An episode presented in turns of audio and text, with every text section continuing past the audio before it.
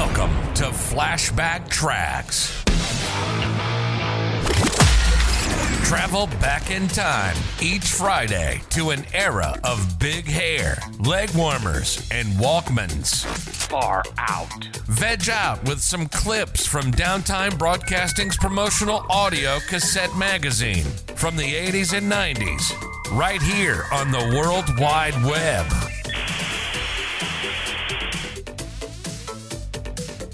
Manufacturing Week reported that the rising cost of attending and exhibiting at large, broad based trade shows, quote, has led many manufacturers to look for other ways to market their wares. MW reported that many large companies like Digital Equipment have even begun their own shows with a narrower focus. The article did focus upon the giants who take huge amounts of space at national and multinational exhibits.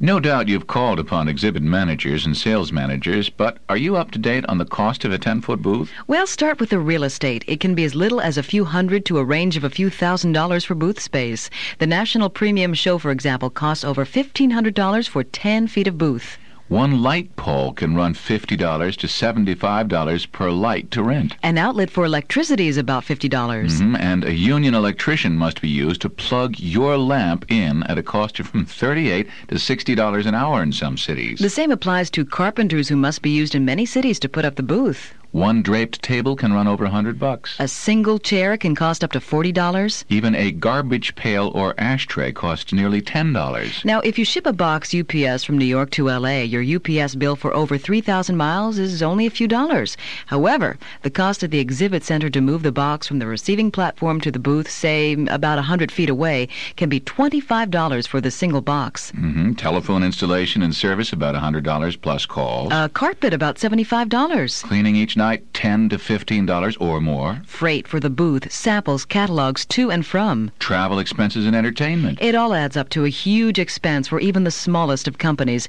And we must add the time spent by the staff, too. Trade shows cost more than ever, and with many already overcrowded, it's little wonder increasing numbers of companies are turning away. Enter the ad specialty distributor with direct mail ideas to build booth traffic, giveaways, prizes, and promotions. Just 5% of a total booth budget can be a big sale for a specialty distributor.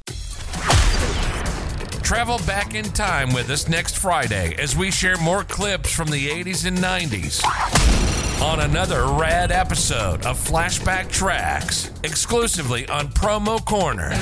Time to bounce.